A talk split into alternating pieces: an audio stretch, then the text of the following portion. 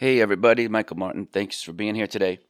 So, you know, invariably I get emails and pings and this and that from folks who have different positions, and um, it throws a lot of things into sharp relief. You know, for example, I'll get an email on, you know, what do you think of GameStop? And it's, I don't know how to give somebody a data point that they can actually use to to manifest in their own trading model. You know what I mean? Because I would never I'll say this in English. I would never buy something because Ed Seykota or Michael Marcus, you know, did it. It has to be your own, right? You have to do your own cooking here. You have to eat your own cooking. You have to go out and get the go out and get the ingredients. You got to figure out what proportions to put together. You got to figure out what type of heat you want to apply, if any, right? And then you've got to be able to come up with the combination that tastes good, right? Tastes are obviously up to the individual user, but that's the beautiful part of it. So, portfolio management is no different. You need diversification for sure. You need momentum second, yes.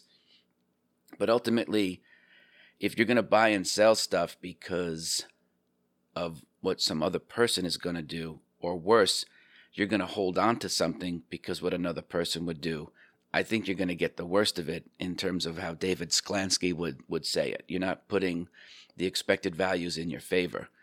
Two, I don't usually have enough context to know the information to help somebody. So if you're in GameStop at 200 and it's trading wherever it is now, 50, 60, you know, I think you've kind of missed the boat on when to get out, to be frank. Um, which again is is why you really have to do your own cooking. Doesn't matter what any person per se is going to do because if you look hard enough on the internet and you in your mind are bullish on friggin' Dogecoin, for example, you will find and if you do enough internet searches, I promise you, you will find people who are making market calls of that thing going to a thousand dollars which is what you're looking for. You're looking to satisfy an emotional need that supports your thesis so that it makes you feel better when you're sitting in something, especially if it's down from where you got in.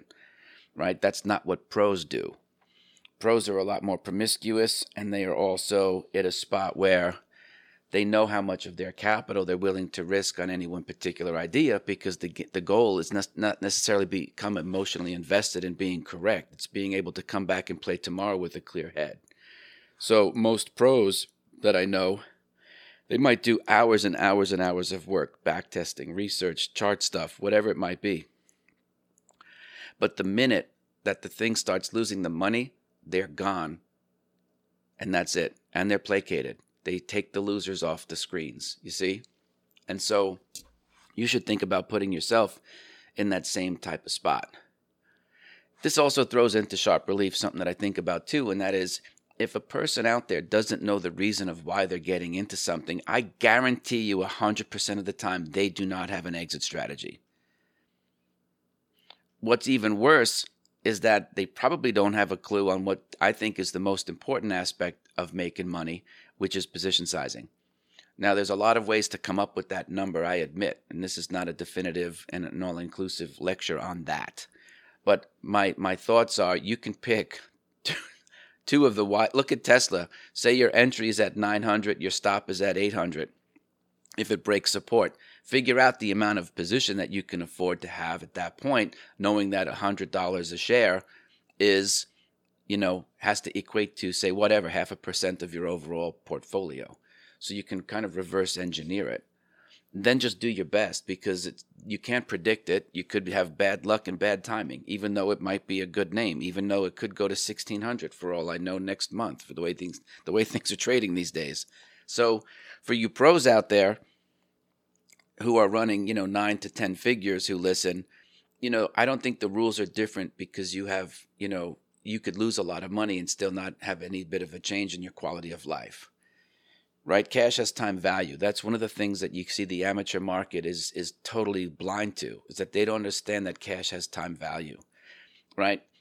So the next question is if someone comes in and they're carrying a lot of they have 25k in student loans and credit card debts collectively which are bad debts right because you can't really get any good tax treatment on them so you have all the worst consumer debt, student loans and credit card debt, but you've got 8,000 bucks in your Robinhood account. My advice is close the Robinhood account and pay off your debt. Because for a very high percentage of those people, 90 plus percent, you're going to lose the 8K if you're trying to go all in on GameStop or all in on anything for that matter. And then you're going to be stuck with 25K in debt and no equity. So people don't understand finance. And I know there's probably five people who could take that 8,000 and trade it up to like 150K. I understand that. But the odds are in the favor of being prudent in this point. And if a person comes into the marketplace not knowing the rules and not knowing that the broker dealer and or FCM can increase margins. They can also come up with their own customized restricted list that precludes you from trading the darlings that you want to get into or the ones that you're in and you have to offset them now. Those are the rules of the game. And it's not about fair. It's fair because the rules are the same for everybody. And the goal for these places, the regulators, the FCMs, and the broker dealers, is to maintain a marketplace of integrity. And even if someone says, I have 8K and $25,000 worth of debt, or they have 150 million in assets, but they're having 50 millions in, in debt from real mortgages and otherwise business loans. Finance is finance. Cash has time value. That's the number one thing that people have to understand. What's worse is with some of these loans, they might have been issued, you know, at 10% carry. So at least look into maybe refinancing them, right? I mean, so you you have to think in again, cash has time value. I think maybe it goes without saying. So I know folks can kind of trade their accounts up and maybe they can get lucky. But my whole thing with this subreddit thing, Wall Street Bets or whatever, in GameStop is the, the worst thing that could happen is someone took their 8K, put it all in, and they made money on the trade.